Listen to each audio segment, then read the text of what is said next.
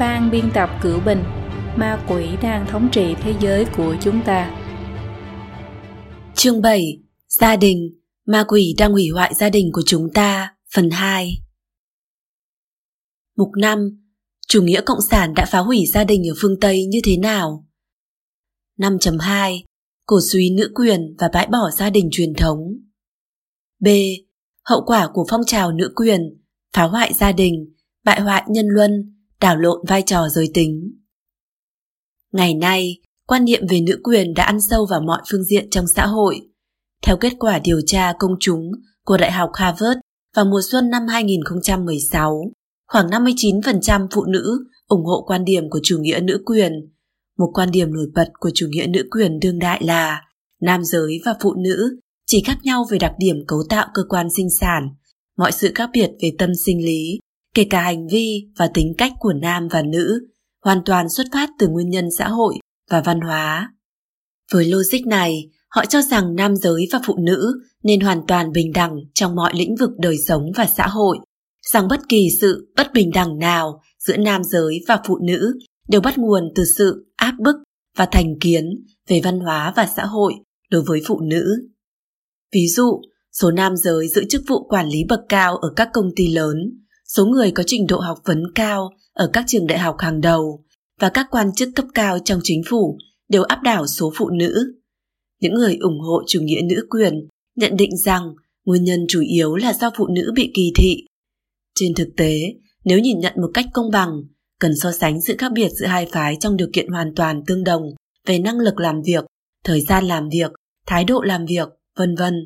Chẳng hạn, một yếu tố không thể bỏ qua là những chức vụ bậc cao này đòi hỏi phải làm việc với cường độ cao trong thời gian dài, phải làm việc thêm ngoài giờ, hy sinh cả thời gian nghỉ ngơi cuối tuần, thậm chí cả ban đêm, đang ăn cơm, nếu nhận được một cuộc điện thoại, cũng phải lập tức triệu tập cuộc họp khẩn cấp, thường xuyên phải đi công tác xa nhà, vân vân. Trong khi đó, phụ nữ thông thường bị gián đoạn công việc trong thời gian sinh nở. Vì thế, họ có xu hướng dành nhiều thời gian hơn cho việc chăm sóc gia đình và con cái, nên thường không muốn hy sinh thời gian cho công việc. Ngoài ra, những người giữ chức vụ này thường có tính cách khá mạnh mẽ, quyết đoán. Đây cũng là điểm khác biệt lớn so với tính cách dịu dàng, mềm mỏng của đa số phụ nữ. Điều này có thể là nguyên nhân khiến rất ít phụ nữ có khả năng thăng tiến đến những chức vụ cao trong xã hội. Chủ nghĩa nữ quyền lại cho rằng đây là sự bất bình đẳng mà xã hội cưỡng ép lên phụ nữ. Họ phản đối những quan điểm như phụ nữ nên ôn nhu, nên dành thời gian chăm sóc con cái và gia đình. Họ cho rằng nhà nước nên cung cấp các dịch vụ công cộng như chăm sóc trẻ sơ sinh, nuôi dưỡng và giáo dục trẻ em và các chế độ phúc lợi khác.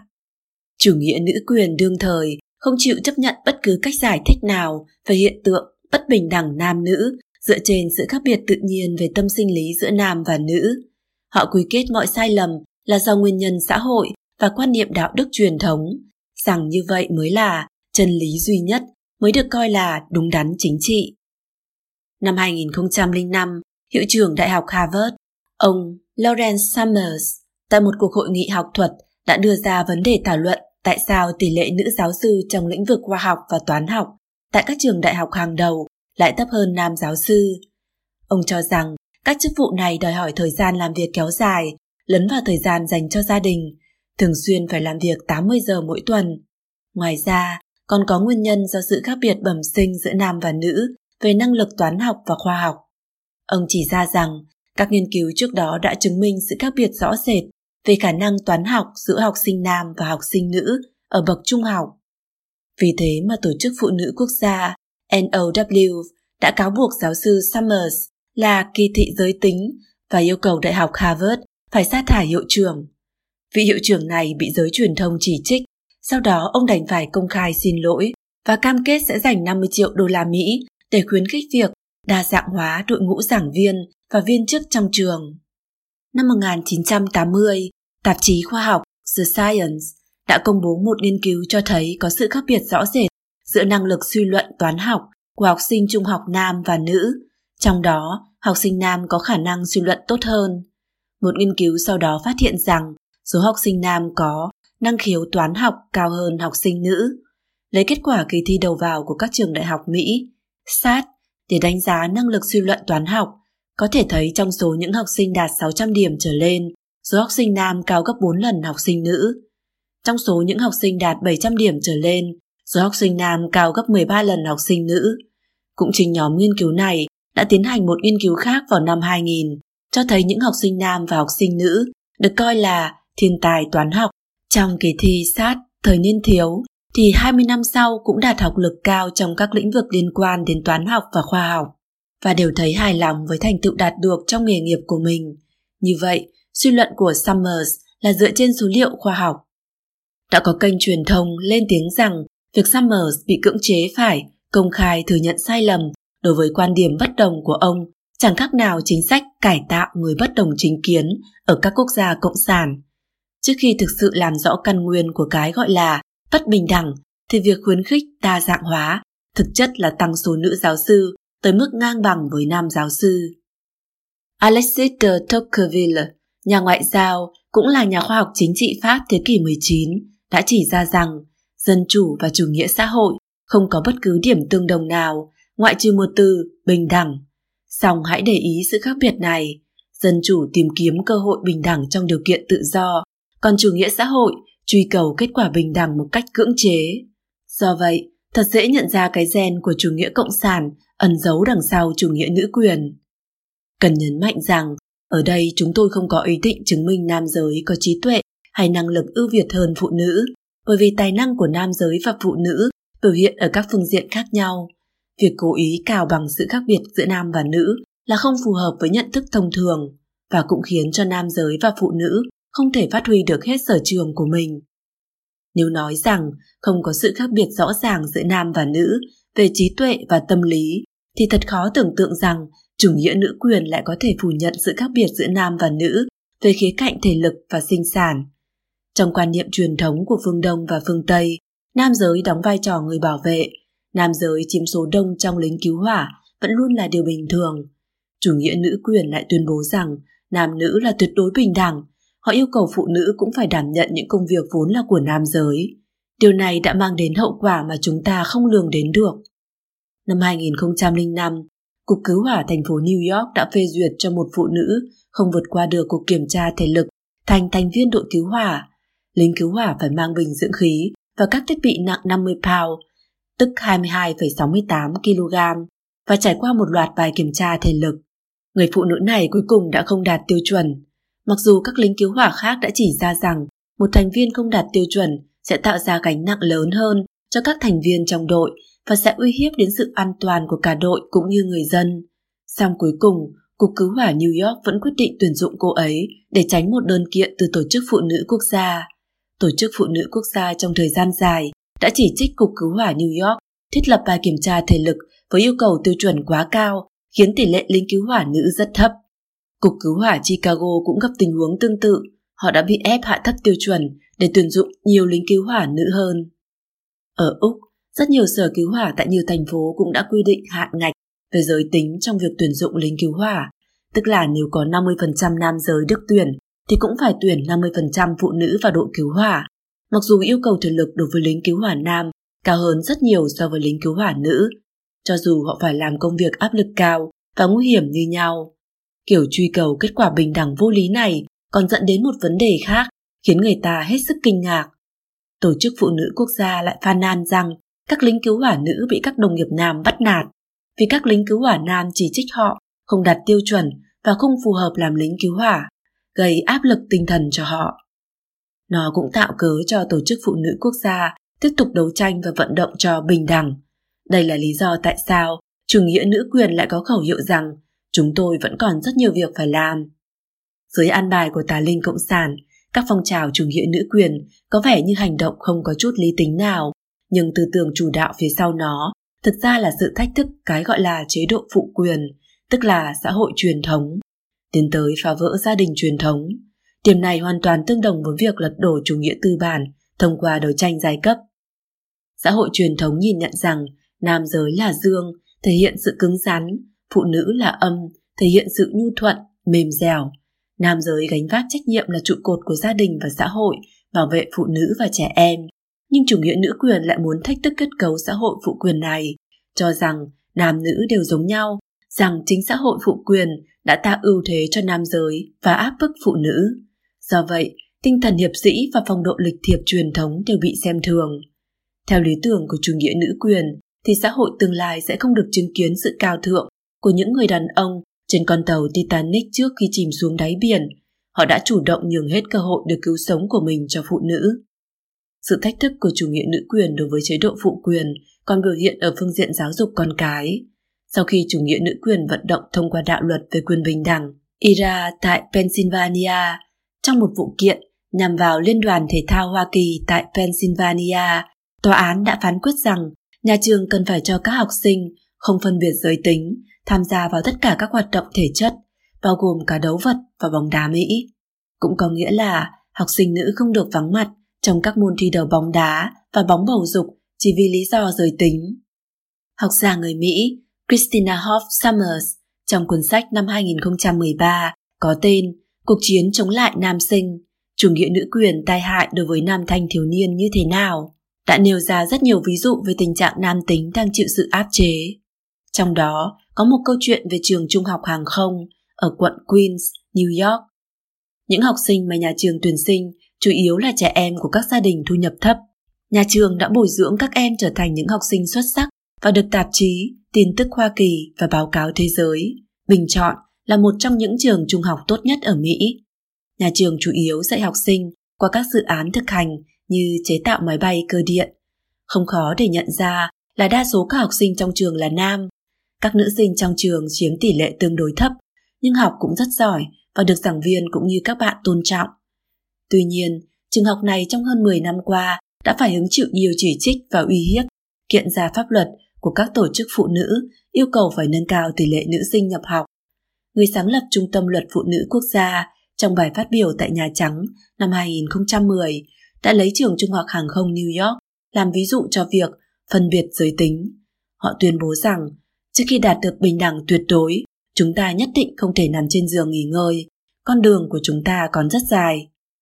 Đối với chủ nghĩa nữ quyền mà nói, việc bồi dưỡng cho các bé trai từ khi còn nhỏ phải có tinh thần nam tử hán, khích lệ các em có khả năng độc lập, có tinh thần tiến thủ, sông pha chỗ nguy hiểm và khuyến khích các bé gái hiền dịu, biết quan tâm, chăm sóc gia đình đều là nguyên nhân gây nên sự bất bình đẳng giới tính cho xã hội tương lai và sự áp bức, kỳ thị đối với phụ nữ. Trên thực tế, một hậu quả xấu khác mà chủ nghĩa nữ quyền cực đoan gây ra là khiến xã hội phát triển theo hướng không phân biệt giới tính. Cả nam giới và phụ nữ đều không còn đặc điểm tâm lý giới tính của riêng mình. Điều này sẽ ảnh hưởng đến sự phát triển tâm lý của trẻ em cũng như thanh niên. Có thể dự đoán rằng trong xã hội sẽ xuất hiện ngày càng nhiều nhóm người đồng tính, lưỡng tính hoặc chuyển giới.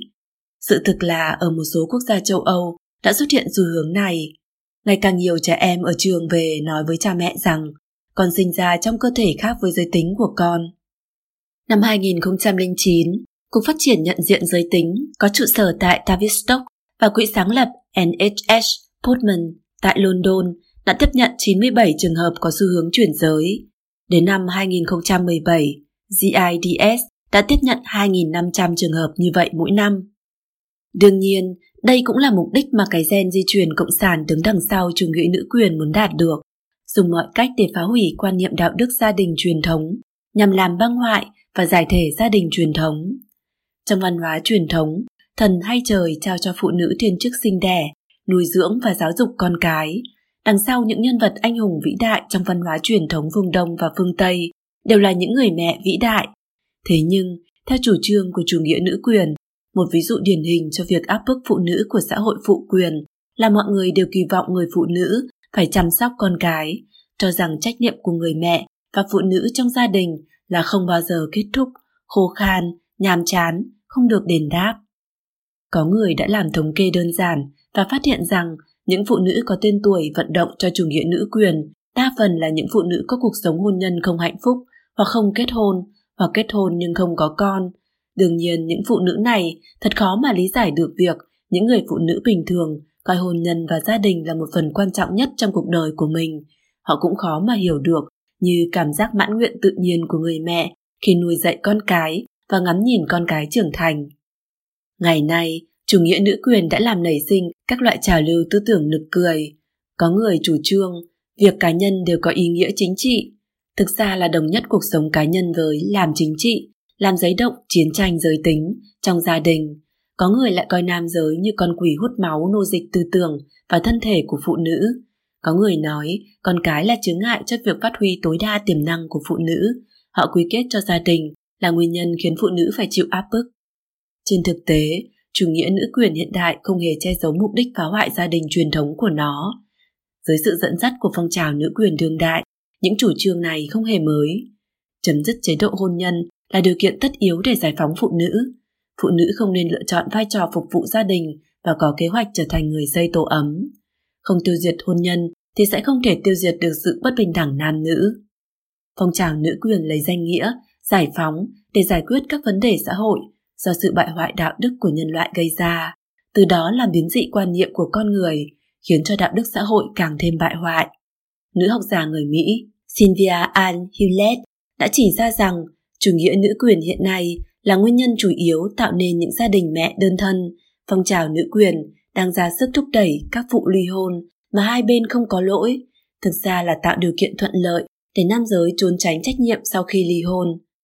Chớ trêu thay, chủ nghĩa nữ quyền muốn phá hoại hoặc thay đổi kết cấu gia đình vốn có, nhưng gia đình lại chính là biến đỗ bình yên của đa số phụ nữ trước nguy cơ xã hội, mà đa số phụ nữ mong muốn vun đắp cho gia đình mình chứ không phải là phá hoại.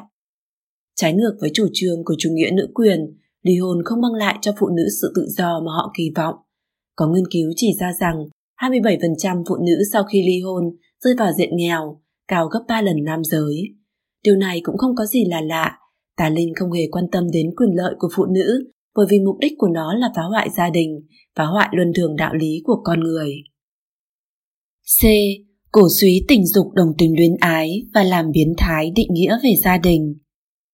Phong trào quyền đồng tình luyến ái, đồng tính nữ, đồng tính nam, song tính và truyền giới. LGBT từ khi bắt đầu đã không tách rời sự thúc đẩy mạnh mẽ của chủ nghĩa cộng sản. Những người theo chủ nghĩa xã hội không tưởng thời kỳ đầu đề xuất rằng đồng tình luyến ái là sự lựa chọn tự do của con người. Chủ nghĩa cộng sản tuyên bố phải giải phóng nhân loại khỏi những trói buộc của quan niệm đạo đức truyền thống. Vì vậy, trong lý luận của chủ nghĩa cộng sản, giải phóng tình dục bao gồm cả giải phóng quyền được đồng tình luyến ái. Đó đều là tự do mà nhân loại nên được hưởng. Trong phong trào tự do tình dục, phần lớn những người theo chủ nghĩa cộng sản hoặc những người có cùng quan điểm với nó đều cổ suý cho quyền đồng tình luyến ái. Trong những năm 90 của thế kỷ 19, một số nhân vật cấp cao của Đảng Dân Chủ Xã hội Đức đã khởi xướng phong trào quyền đồng tính lớn đầu tiên trên thế giới. Magnus Hirschfeld của Đảng Dân Chủ Xã hội Đức đã đưa ra lý lẽ lập luận rằng hành vi đồng tính là tự nhiên và có đạo đức. Năm 1897, Hirschfeld sáng lập ra Ủy ban Khoa học Nhân văn nhằm bảo vệ quyền lợi của giới đồng tình luyến ái. Tổ chức này đã phát động phong trào đầu tiên của nó cũng vào năm này. Năm 1895, nhà văn người Anh Oscar Wilde bị cáo buộc có quan hệ với một người đàn ông khác. Đảng Dân Chủ Xã hội Đức là tổ chức duy nhất ủng hộ và bào chữa cho quyền đồng tình luyến ái của Wilde. Lãnh tụ của Đảng Dân Chủ Xã hội Đức Eduard Bernstein chủ trương bãi bỏ các quy định pháp luật ngăn cấm các hành vi quan hệ đồng tính nam. Ví dụ nổi bật nhất về phong trào giải phóng tình dục sau cuộc cách mạng tháng 10 Nga của Bolshevik là nội dung đã được đề cập tại mục 4 của chương này. Trong phong trào này, quy định pháp luật về cấm hành vi đồng tính nam đã bị bãi bỏ. Liên bang Nga lúc bấy giờ được những người cánh tả cho là quốc gia tự do nhất thế giới. Năm 1997, Đảng Quốc đại Nam Phi sau khi lên nắm quyền đã thông qua hiến pháp đầu tiên trên thế giới thừa nhận hôn nhân đồng tính là nhân quyền. Đảng Quốc đại là thành viên của Đảng Xã hội Quốc tế. Nguyên là một nhánh của quốc tế thứ hai, là đảng theo chủ nghĩa xã hội. ủng hộ quyền đồng tình luyến ái là chính sách nhất quán của nó.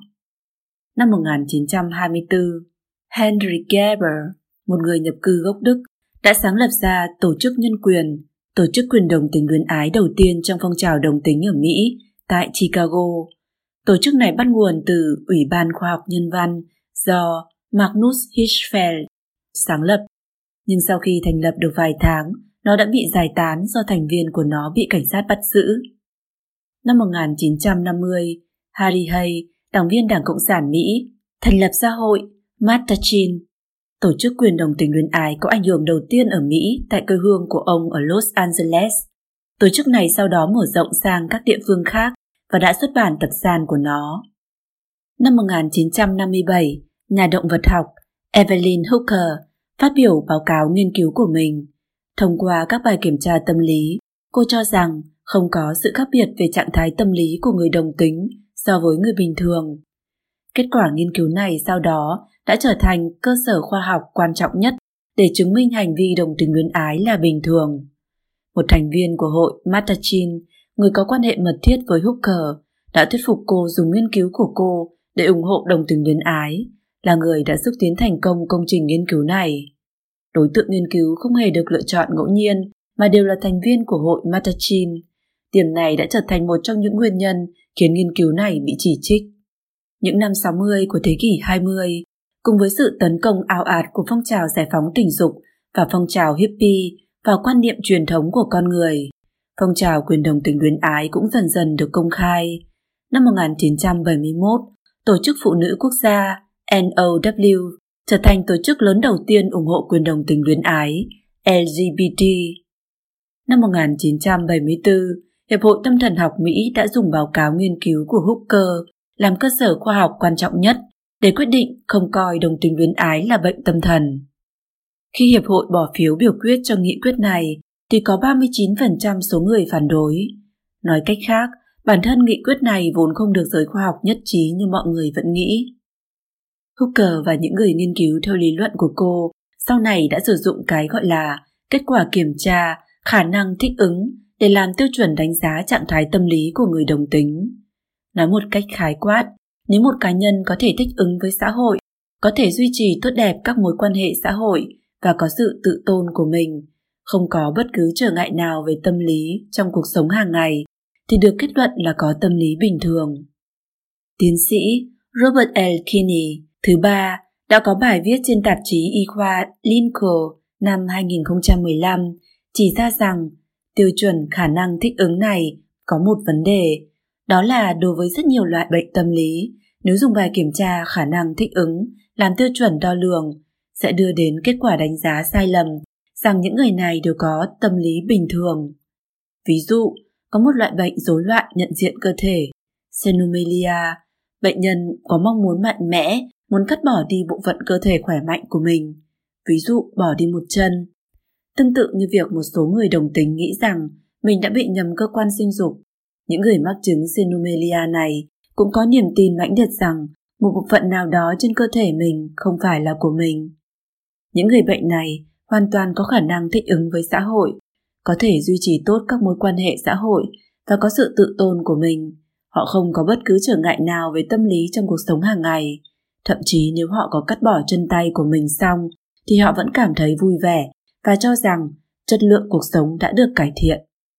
Kinney còn liệt kê ra những căn bệnh tâm lý khác như có người mắc chứng rối loạn tâm lý thích ăn nhựa, một số người bệnh khác có mong muốn mạnh mẽ, tự làm tổn thương thân thể mình nhưng không tự sát, vân vân. Những người bệnh này đều có khả năng thích ứng, có khả năng hòa đồng với xã hội, thậm chí đa số còn có trình độ trên đại học. Tuy nhiên, giới khoa học đều công nhận đây là những chứng bệnh rối loạn tâm lý. Kinney cũng chỉ ra trên thực tế, dùng khả năng thích ứng làm tiêu chuẩn để đánh giá trạng thái tâm lý là một loại lập luận logic luẩn quẩn và ngụy biện. Rất nhiều nghiên cứu cho thấy tỷ lệ sử dụng ma túy, tự sát và mắc bệnh AIDS trong những người đồng tính cao hơn người bình thường. Ngay cả tại những quốc gia đầu tiên đã hợp pháp hóa hôn nhân đồng tính như Đan Mạch cũng như vậy. Tỷ lệ người mắc bệnh giang mai và AIDS trong những người đồng tính nam cao hơn người bình thường từ 38 cho đến 109 lần. Vào thập niên 90 của thế kỷ trước, trước khi có những đột phá trong phương pháp chữa trị bệnh AIDS, thì tuổi thọ bình quân của người đồng tính thậm chí còn thấp hơn tuổi thọ bình quân của con người từ 8 tới 20 năm. Những con số thực tế này cũng cho thấy đồng tính luyến ái không phải bình thường, nhưng người ta vẫn cổ suý cho nó. Cùng với việc ngày càng có nhiều người biết đến phong trào quyền đồng tính luyến ái, việc kỳ thị đồng tính luyến ái, homophobia, bị gắn mác, chính trị và gây sát thương mạnh mẽ. Những chuyên gia có quan điểm coi đồng tình luyến ái là bệnh tâm thần, bị gạt sang một bên. Mặt khác, có khá nhiều người đồng tính đạt học vị cao trong lĩnh vực tâm thần học và tâm lý học. Họ trở thành những chuyên gia nghiên cứu tâm lý học về đồng tính. Cái được gọi là bằng chứng khoa học được sử dụng rộng rãi để biện minh rằng hành vi đồng tình luyến ái là bình thường, là báo cáo của nhóm chuyên trách về các trị liệu thích hợp về xu hướng tình dục do Hiệp hội Tâm thần học Mỹ chỉ định vào năm 2009. Kinney chỉ ra rằng 6 trong số 7 thành viên trong nhóm công tác chuyên trách này, bao gồm cả trưởng nhóm, đều là người đồng tính hoặc người lưỡng tính. Do đó, từ góc độ khoa học mà nói, thì lập trường của nhóm công tác này không hề trùng lập. Cố Chủ tịch Hiệp hội Nghiên cứu và Điều trị Đồng tình luyến ái quốc gia tiết lộ rằng lúc đó còn có những chuyên gia rất giỏi xin gia nhập nhóm công tác, nhưng họ đều là những người ủng hộ việc dùng phương pháp học thuật để điều trị hành vi đồng tình luyến ái. Do vậy, tất cả họ đều không được tham gia nhóm công tác này. Chủ tịch tiền nhiệm của Hiệp hội Tâm thần học Mỹ, Nicholas Cummings, đã công khai chỉ trích hiệp hội này vì để chính trị áp đảo khoa học để cho phái tự do cực đoan cổ suý cho phong trào quyền đồng tình luyến ái thao túng hiệp hội. Đến nay, tiêu chuẩn khả năng thích ứng vẫn được các chuyên gia tâm lý về đồng tính và phong trào đồng tính tôn sùng. Nó cũng được Hiệp hội Tâm thần học Mỹ dùng để đo lường những chứng bệnh rối loạn tâm lý tình dục khác. Ví dụ, theo sổ tay điều trị của Hiệp hội Tâm thần học Mỹ, tiêu chuẩn để đo lường rối loạn tâm thần tình dục với trẻ em, ấu dâm là nếu một người trưởng thành nhìn thấy trẻ em mà nảy sinh khát vọng tình dục mãnh liệt, không khống chế được hoặc có ảo tưởng về quan hệ tình dục nhưng không thực hiện những hành vi này, nếu bản thân người đó không có chướng ngại tâm lý đối với trạng thái tâm lý này, tức là trong tâm người đó không cảm thấy áy náy, xấu hổ hay căng thẳng tinh thần, thì xu hướng ấu dâm của người đó được xem là bình thường.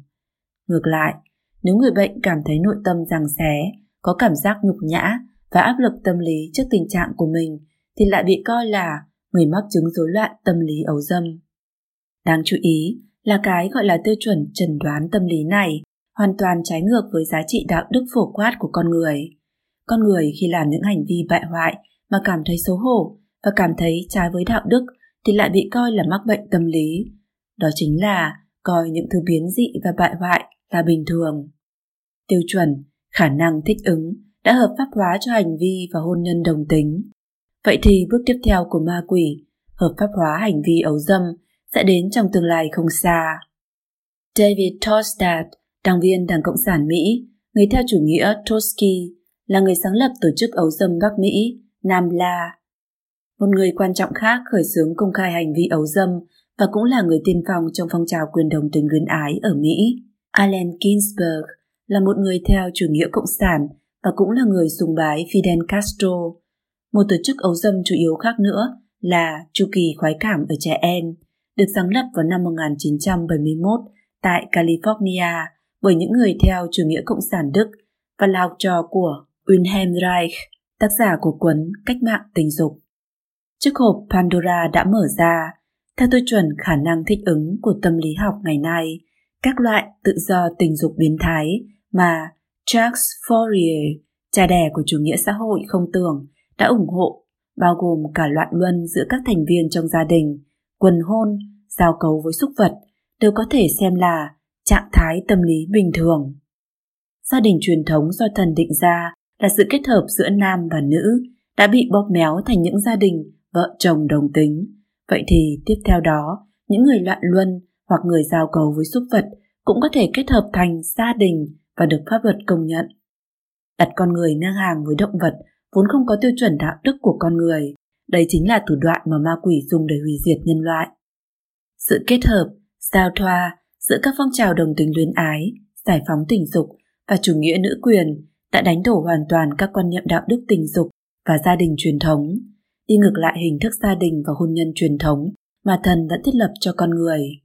Cần nhấn mạnh rằng, chủ trương không kỳ thị đồng tình luyến ái xuất phát từ nguyện vọng thuần túy tốt đẹp nhưng vô tri, nhưng ma quỷ đã lợi dụng nguyện vọng tốt đẹp đó của con người để lừa dối con người nhằm đạt được mục đích hủy hoại con người. Bởi vì con người đã quên mất lời dạy của thần. Thần đã phỏng theo hình tượng của mình để tạo ra nam và nữ, quy định ra quy phạm đạo đức cho con người. Nếu con người phản lại thần, nghe theo lời ma quỷ mà phóng túng dục vọng, làm biến dị bản thân, khiến cho nam không ra nam, nữ không ra nữ, vứt bỏ đi quy phạm đạo đức làm người mà thần định ra, thì kết cục đáng sợ cuối cùng sẽ phải đối mặt là mất đi sự bảo hộ của thần và sẽ đi đến vực thẳm không lối thoát. Đối với những người lạc vào con đường dẫn đến vực thẳm này, người khác sẽ động viên họ rằng chúng tôi tôn trọng sự lựa chọn của bạn. Có thể điều này xuất phát từ lòng tốt, nhưng kết quả lại là đẩy đối phương đến hoàn cảnh nguy hiểm. Người có lòng tốt thực sự cần phải khuyên những người đang lầm đường lạc lối nên phân biệt rõ đường chính và đường tà, thoát khỏi kết cục bị tiêu hủy, cho dù họ có thể bị người khác hiểu lầm và chỉ trích. D. Cổ suý quyền ly hôn và quyền phá thai Trước năm 1969, luật ly hôn tại các bang của Mỹ đều dựa trên giá trị tôn giáo truyền thống. Pháp luật yêu cầu phải đưa ra lý do ly hôn dựa trên lỗi lầm của đương sự hoặc đối phương. Theo truyền thống tôn giáo phương Tây, hôn nhân là do thần định ra, gia đình ổn định sẽ mang lại lợi ích cho vợ chồng, con cái và toàn xã hội. Do đó, xã hội và pháp luật của các bang đều chú trọng đảm bảo cho hôn nhân gia đình không bị tan vỡ vì những lý do không chính đáng. Đến những năm 60 của thế kỷ trước, trà lưu phản truyền thống do trường phái phăng phuốt khởi xuống đã ăn mòn một cách mạnh mẽ quan niệm hôn nhân truyền thống. Trong đó, chủ nghĩa tự do và chủ nghĩa nữ quyền có sức phá hoại lớn nhất. Những người theo chủ nghĩa tự do đã phủ nhận tính thần thánh của hôn nhân, họ đơn giản hóa hôn nhân thành một thứ hợp đồng do hai bên tự nguyện ký kết. Chủ nghĩa nữ quyền còn cho rằng gia đình truyền thống là công cụ áp bức phụ nữ của xã hội phụ quyền. Đối với những phụ nữ cảm thấy chán nản, thất vọng vì bị áp bức, hoặc với những phụ nữ ưa thích mạo hiểm mà nói, ly hôn tạo cho họ cái cớ hợp pháp để thoát khỏi hôn nhân. Những quan điểm tự do phối hợp hay phản bức hại này đã trải thảm cho các trường hợp ly hôn mà hai bên không có lỗi. Theo đó chỉ cần vợ hoặc chồng đơn phương tuyên bố rằng trong cuộc sống hôn nhân của họ có sự bất đồng không thể thỏa hiệp thì có thể kết thúc cuộc hôn nhân. Từ sau những năm 70 của thế kỷ trước, tỷ lệ ly hôn ở Mỹ gia tăng nhanh chóng. Lần đầu tiên trong lịch sử của Mỹ, số gia đình tan vỡ do ly hôn đã vượt qua số gia đình tan vỡ do vợ hoặc chồng chết. Gần như một nửa số gia đình kết hôn trong những năm 70 kết thúc bằng ly hôn. Ly hôn gây ảnh hưởng xấu và sâu rộng đối với trẻ em. Michelle Reagan, con trai nuôi của cố tổng thống Ronald Reagan, đã miêu tả về ly hôn như sau. Ly hôn là việc hai người trưởng thành tước đoạt mọi thứ có ý nghĩa của một đứa trẻ như gia đình, người thân, sự an toàn và cảm giác được yêu thương, che chở của đứa trẻ. Và họ đập tan mọi thứ của đứa trẻ, dẫm nát trên mặt đất rồi ra khỏi cửa, để lại cho đứa trẻ tự mình thu dọn đống lộn xộn. Thúc đẩy quyền phá thai là một thủ đoạn khác của ma quỷ nhằm hủy hoại con người. Ban đầu, người ta chỉ xem xét hợp thức hóa việc phá thai trong những tình huống cực kỳ bất đắc dĩ, như các trường hợp bị cưỡng hiếp hoặc loạn luân, hoặc vì sức khỏe của người mẹ không đảm bảo để sinh nở, như mắc bệnh thần kinh, bệnh tâm lý, vân vân. Những người cổ suý cho phong trào giải phóng tình dục cho rằng tình dục không nên chỉ giới hạn giữa vợ chồng, nhưng trở ngại lớn nhất của việc quan hệ tình dục ngoài hôn nhân là mang thai, bởi vì các biện pháp tránh thai có tránh khỏi thất bại. Do vậy, thúc đẩy hợp pháp hóa việc phá thai là biện pháp bổ sung trong trường hợp sử dụng các biện pháp tránh thai thất bại đó. Hội nghị quốc tế của Liên Hợp Quốc về Dân số và Phát triển tại Cairo năm 1994 đã công khai quy định rằng con người có quyền sinh con, trong đó có quyền đời sống tình dục an toàn và thỏa mãn. Vì vậy, con người có quyền phá thai theo nhu cầu. Ngoài ra, chủ nghĩa nữ quyền còn đưa ra khẩu hiệu thân thể của tôi, quyền của tôi. Họ chủ trương phụ nữ có quyền tự quyết định nên sinh con hay giết chết thai nhi.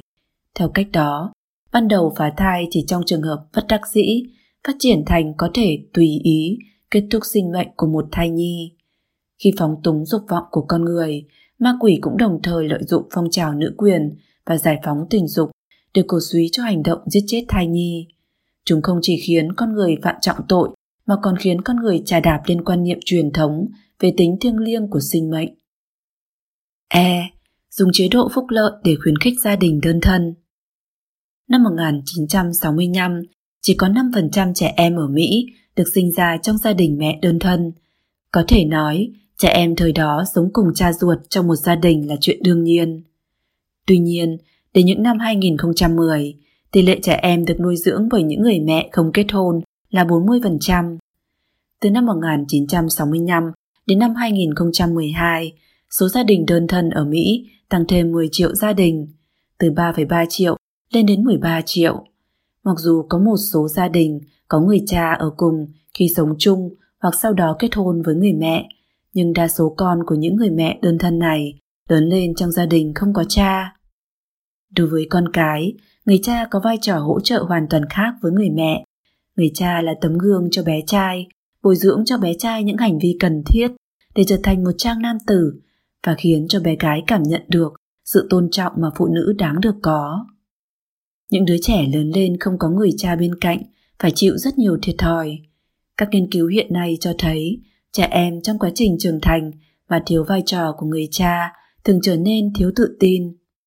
Trường hợp trốn học, bỏ học lên đến 71%. Nhiều trường hợp sử dụng ma túy, sống lang thang, tham gia băng đảng xã hội, phạm tội. 85% thanh niên vào tù và 90% người sống lang thang lớn lên trong gia đình thiếu người cha. Những người lớn lên mà không có cha có xu hướng lạm dụng tình dục, quan hệ tình dục quá sớm, xâm loạn, mang thai ở tuổi thiếu niên, cao gấp 40 lần so với số dân còn lại.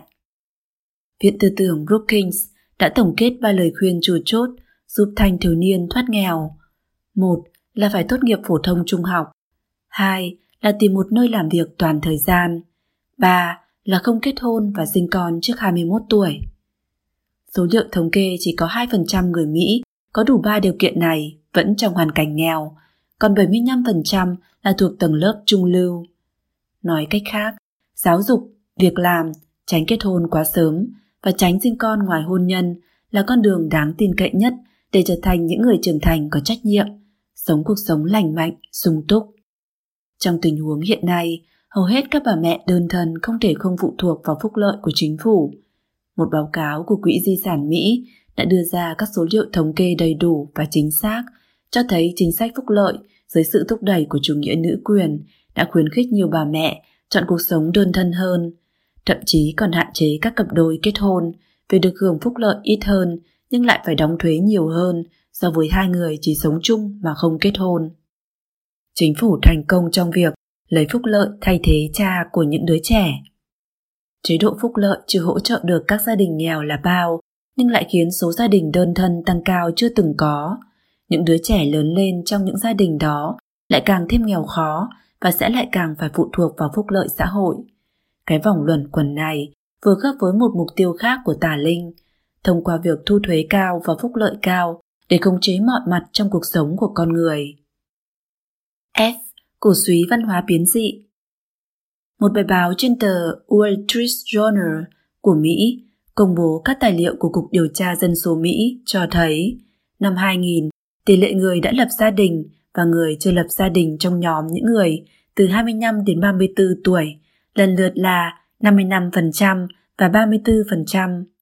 Đến năm 2015, tỷ lệ của hai nhóm này gần như đã đổi chỗ cho nhau, trở thành 40% và 53%. Thanh niên Mỹ ngày càng xa lánh hôn nhân, nguyên nhân là do trong văn hóa ngày nay, tình dục và hôn nhân hoàn toàn tách rời nhau. Vậy thì thanh niên cần gì phải kết hôn nữa? Dưới sự điều khiển của những quan niệm biến dị, ngày nay lối sống cập kè không ràng buộc trở thành lối sống thời thượng, thậm chí quan hệ tình dục không cần có tình cảm, đương nhiên cũng không cần hai bên phải cam kết và có trách nhiệm với nhau. Điều đáng sợ nhất là từ văn hóa biến dị này khuyến khích thanh niên thử lựa chọn giới tính cho mình. Facebook hiện cung cấp gần 60 loại giới tính khác nhau để người dùng lựa chọn. Nếu thanh niên còn không thể xác định được giới tính của mình thì họ sẽ nhìn nhận hôn nhân như thế nào? Tà Linh đã định nghĩa lại hôn nhân mà thần đã định ra từ pháp luật cho đến quan niệm xã hội. Trong tiếng Anh, từ sodomy được dùng để chỉ hành vi đồng tình luyến ái và các loại hành vi tình dục bại hoại. Từ này có nguồn gốc từ trong kinh thánh. Nó được dùng để chỉ thành phố dâm loạn cuối cùng bị hủy diệt bởi sự phẫn nộ của thần. Bản thân từ này là lời cảnh tỉnh đối với nhân loại. Đó là nếu con người quay lưng lại với những gian dạy của thần thì sẽ phải đối mặt với kết cục cực kỳ đáng sợ. Phong trào quyền đồng tính đã cực lực phế bỏ việc sử dụng từ này, thay vào đó là sử dụng từ gay, biểu thị sự khoái lạc, khiến con người ngày càng bị đốn sâu xuống bùn nhơ. Thông dâm vốn là từ dùng để biểu thị sự khinh bỉ đối với những hành vi suy đồi về tình dục, nhưng ngày nay nó được đổi thành những từ mang nghĩa trung lập như hành vi tình dục ngoài hôn nhân, sống chung. Hester Prynne, vai chính trong tiểu thuyết chữ cái màu đỏ của Nathaniel Hawthorne, đã phạm tội ngoại tình rồi phải đấu tranh với bản thân để làm lại cuộc đời trong sự dằn vặt. Nhưng trong xã hội ngày nay, người ngoại tình không những không cần phải dằn vặt về hành vi của mình mà còn có thể ngẩng cao đầu đòi phúc lợi.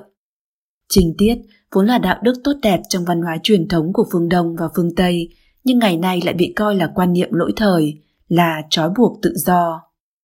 Dưới sự bạo chính về ngôn ngữ của đúng đắn chính trị, đúng sai thị phi của đồng tình luyến ái và đạo đức tình dục là những chủ đề không được đề cập đến. Việc duy nhất mà người ta có thể chấp nhận là tôn trọng cái gọi là tự do lựa chọn của mỗi cá nhân. Điều này không chỉ thể hiện trong cuộc sống sinh hoạt hàng ngày mà còn trong trường học cũng như vậy. Nó dần dần khiến cho văn hóa và cuộc sống của con người hoàn toàn thoát ly khỏi đạo đức truyền thống, khiến con người không thể phát hiện ra những hành vi xa ngã, coi những hành vi bại hoại và biến dị này là bình thường. Từ đó, những người phóng túng dục vọng không có áp lực nào về đạo đức. Đó là thủ đoạn tinh vi của ma quỷ để hủy hoại con người. Những người dưới 50 tuổi ở phương Tây dường như không còn nhớ nổi trong xã hội mà mình đã từng sống có một nền văn hóa như thế này.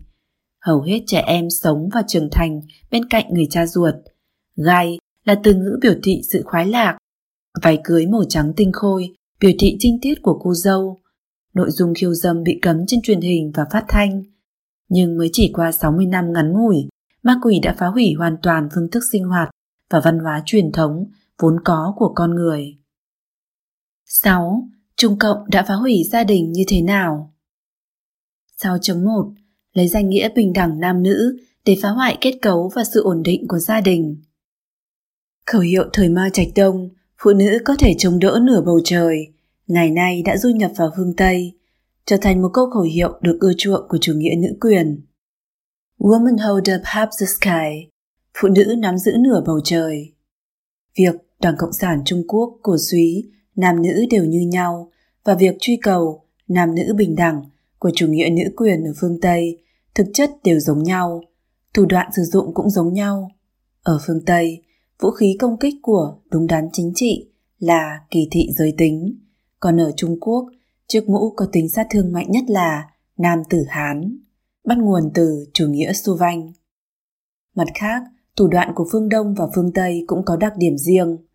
Bình đẳng nam nữ, theo chủ nghĩa nữ quyền phương Tây, yêu cầu thông qua việc thực hiện bồi thường hạn mức, bồi thường kinh tế hay hạ thấp các tiêu chuẩn để đạt được kết quả bình đẳng. Còn khẩu hiệu phụ nữ đỡ nửa bầu trời mà Đảng Cộng sản Trung Quốc cổ suý là yêu cầu phụ nữ phải làm được những gì nam giới làm được, không thể hạ thấp tiêu chuẩn. Thậm chí những phụ nữ làm những công việc mà bản thân khó đảm nhận được sẽ được tung hô là nữ anh hùng hoặc tinh thần phụ nữ ngày 8 tháng 3.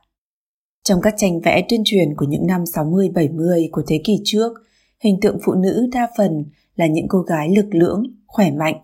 Mao Trạch Đông hô hào, không yêu những cô gái mật hoa da phấn mà yêu những cô gái cầm vũ khí.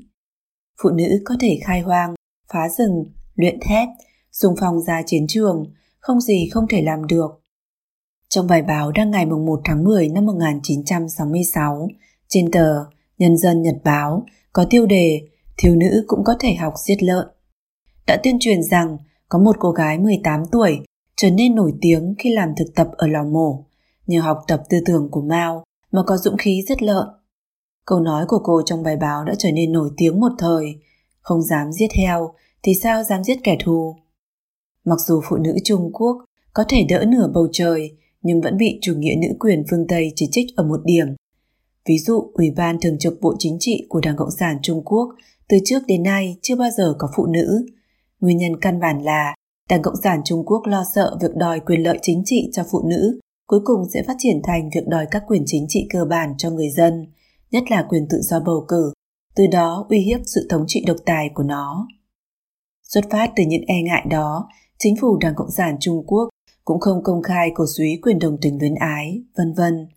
Nhưng từ một phương diện khác thì đồng tình luyến ái lại chính là công cụ trong tay của ma quỷ để phá hoại con người.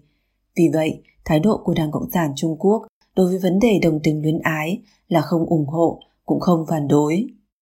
Đồng thời, nó lợi dụng việc khống chế các phương tiện truyền thông và văn hóa đại chúng để ngầm tạo điều kiện cho nhóm người đồng tính phát triển rộng.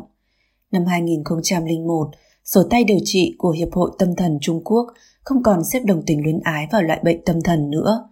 Từ đồng tình luyến ái cũng âm thầm được giới truyền thông thay thế bằng những từ có tính tích cực hơn trong xã hội cộng sản như đồng chí. Năm 2009, Đảng Cộng sản Trung Quốc đã ngầm cho phép một sự kiện đáng tự hào của người đồng tính lần đầu tiên tổ chức ở Trung Quốc đại lục, tuần lễ tự hào Thượng Hải. Mặc dù sử dụng các thủ đoạn khác nhau ở phương Đông và phương Tây, nhưng ma quỷ đều có một mục đích là phá hủy vai trò của người vợ đảm, mẹ hiền của phụ nữ trong gia đình truyền thống, cưỡng chế phụ nữ đánh mất đi đặc tính dịu dàng, mềm mỏng của mình, khiến cho gia đình mất đi sự hòa hợp, cương nhu tương trợ lẫn nhau, mất đi chức năng giáo dục con cái trong gia đình truyền thống. 6.2. Dùng đấu tranh chính trị để gây mâu thuẫn vợ chồng, khiến gia đình tan vỡ. Các giá trị truyền thống của Trung Quốc được xây dựng dựa trên luân lý đạo đức của gia đình. Ma quỷ biết rất rõ điều đó, nên phương thức hiệu quả nhất để phá hủy giá trị truyền thống là bắt đầu từ phá hủy luân lý đạo đức của con người. Trong các cuộc đấu tranh chính trị, hết lần này đến lần khác do Đảng Cộng sản Trung Quốc phát động, việc anh chị em, vợ chồng, cha con đầu tố lẫn nhau đã trở nên bình thường. Ai ai cũng phải tỏ thái độ đấu tranh chính trị tích cực, nếu không sẽ bị nghi ngờ là lập trường chính trị không vững vàng. Người nào càng mạnh tay với người thân thiết nhất của mình thì càng chứng tỏ được lập trường kiên định. Tháng 12 năm 1966, thư ký của Mao Trạch Đông là Hồ Kiều Mộc bị đưa ra đầu tố tại Học viện Gang thép Bắc Kinh. Ngày hôm đó, con gái của Hồ Kiều Mộc đã đứng lên nói những lời đầu tố cha mình, hét lên rằng phải đập vỡ cái đầu chó của Hồ Kiều Mộc. Mặc dù con gái của Hồ không hề đập vỡ đầu chó của cha mình, nhưng đã có một học sinh trung học thực sự đập vỡ đầu của cha mình. Lúc bấy giờ, ở vùng Đông Tứ có một gia đình bị chụp mũ là gia đình tư sản. Hồng vệ binh đã đánh hai vợ chồng nhà họ đến gần chết, lại còn cưỡng ép con trai họ cũng phải đánh. Đứa con trai học trung học này đã dùng chày đánh vỡ đầu của cha mình rồi phát điên. Một trường hợp khác, một người bị đảng quy kết là kẻ thù giai cấp để không liên lụy đến người trong gia đình, người đó đã chủ động cắt đứt quan hệ với mọi người trong gia đình. Ngay cả người cam chịu mang tội, tự xa rời nhân dân vì không chịu nổi bức hại mà tự sát, thì cũng phải tìm cách cắt đứt mối liên hệ với những người trong gia đình để tránh cho họ bị liên lụy. Ví như, trong đại cách mạng văn hóa, nhà lý luận văn nghệ Diệp Dĩ Quần trước khi tự sát đã để lại chúc thư cho gia đình như sau. Sau này, tôi có một yêu cầu duy nhất đối với mọi người là phải kiên quyết nghe theo đảng, kiên quyết đứng trên lập trường của đảng, phải dần dần nhận ra tội ác của tôi, phải thống hận tôi, phải vạch rõ ranh giới đối với tôi. Cuộc đàn áp chính trị lớn nhất do Đảng Cộng sản Trung Quốc phát động nhằm vào những người tín ngưỡng Pháp Luân Công suốt gần 20 năm nay. Thủ đoạn quan trọng là cưỡng ép người nhà, bức hại những người tín ngưỡng Pháp Luân Công. Để khiến những người tu luyện Pháp Luân Công kiên trì tín ngưỡng vào, chân, thiện nhẫn, từ bỏ tín ngưỡng của mình, một thủ đoạn của Đảng Cộng sản Trung Quốc là xử phạt hành chính, trừng phạt kinh tế hoặc uy hiếp chính trị đối với thành viên trong gia đình của những người tu luyện Pháp Luân Công. Uy hiếp, lừa gạt họ khóc lóc khuyên nhủ, cầu xin, thậm chí đánh đập chính người thân của mình, biến cuộc bức hại của Đảng Cộng sản Trung Quốc thành mâu thuẫn trong gia đình. Tất cả chỉ vì anh không thỏa hiệp mới khiến người nhà bị liên lụy, thậm chí trực tiếp yêu cầu họ khuyên nhủ người thân. Nếu cô không từ bỏ tín ngưỡng thì tôi chỉ còn cách ly hôn hoặc cắt đứt quan hệ cha con, mẹ con để tránh bị Đảng Cộng sản Trung Quốc trừng phạt, vân vân. Cuộc bức hại này đã trực tiếp hoặc gián tiếp khiến cho hàng vạn gia đình tan vỡ. 6.3 lấy danh nghĩa khống chế dân số để cưỡng chế phá thai. Không lâu sau khi chủ nghĩa nữ quyền ở phương Tây Thành công trong việc hợp pháp hóa việc phá thai, phụ nữ Trung Quốc trong chế độ Cộng sản bắt đầu phải chịu đựng nghĩa vụ phá thai bắt buộc do chính sách kế hoạch hóa gia đình. Một mặt nó cưỡng ép người ta trực tiếp giết người, mặt khác nó làm nảy sinh ra rất nhiều vấn đề xã hội. Đảng Cộng sản Trung Quốc tuân theo thuyết duy vật của Marx. Nó cho rằng việc sinh con cũng giống như việc luyện thép, trồng trọt đều là sản sinh ra vật chất, vậy thì kinh tế kế hoạch tất nhiên cũng có thể mở rộng thành sinh đẻ kế hoạch. Mao Trạch Đông cho rằng con người phải kiểm soát chính mình, dân số phải tăng trưởng có kế hoạch, có lúc phải điều tiết cho dân số tăng một chút hoặc phải dừng lại một chút. Vào những năm 80 của thế kỷ trước, Đảng Cộng sản Trung Quốc đã bắt đầu thực hiện chính sách gia đình một con bằng cách dùng các biện pháp khống chế cực đoan để cưỡng chế toàn quốc chấp hành. Một người sinh vượt mức, cả thôn thắt ống dẫn tinh, dẫn trứng. Thai đầu sinh, thai hai thắt, thai ba, thai bốn nạo, nạo, nạo. Thai đầu đặt vòng, thai hai thắt ống dẫn tinh, dẫn trứng, thai ba, thai bốn, giết, giết, giết. Thả máu chảy thành sông còn hơn để sinh quá một con. Thả thêm 10 ngôi mộ chứ không để thêm một người. Những câu khẩu hiệu tàn nhẫn như vậy có thể thấy ở khắp Trung Quốc. Phạt nặng, tịch biên tài sản, khám xét nhà, đánh đập, giam giữ trái phép, vân vân là những thủ đoạn thường dùng của Ủy ban Kế hoạch hóa gia đình. Một số địa phương thậm chí còn có việc nhân viên Ủy ban Kế hoạch hóa gia đình vứt đứa bé sơ sinh xuống ruộng lúa nước cho chết đuối. Chuyện những phụ nữ sắp sinh bị ép phá thai cũng chẳng có gì lạ. Theo thống kê không đầy đủ của Niên giám Y tế Trung Quốc, từ năm 1971 đến năm 2002, tổng số ca nạo phá thai ở Trung Quốc ít nhất lên đến 270 triệu lượt, tức là có 270 triệu trẻ em đã bị Đảng Cộng sản Trung Quốc giết chết. Một trong những hậu quả nghiêm trọng nhất của chính sách một con là rất nhiều thai nhi là bé gái bị vứt bỏ hoặc bị sát hại, dẫn đến tỷ lệ giới tính trong số người dưới 30 tuổi mất cân đối nghiêm trọng. Theo thống kê, đến năm 2020, Trung Quốc sẽ có khoảng 40 triệu nam giới độc thân. Họ sẽ không tìm được phụ nữ trong độ tuổi kết hôn để lấy làm vợ.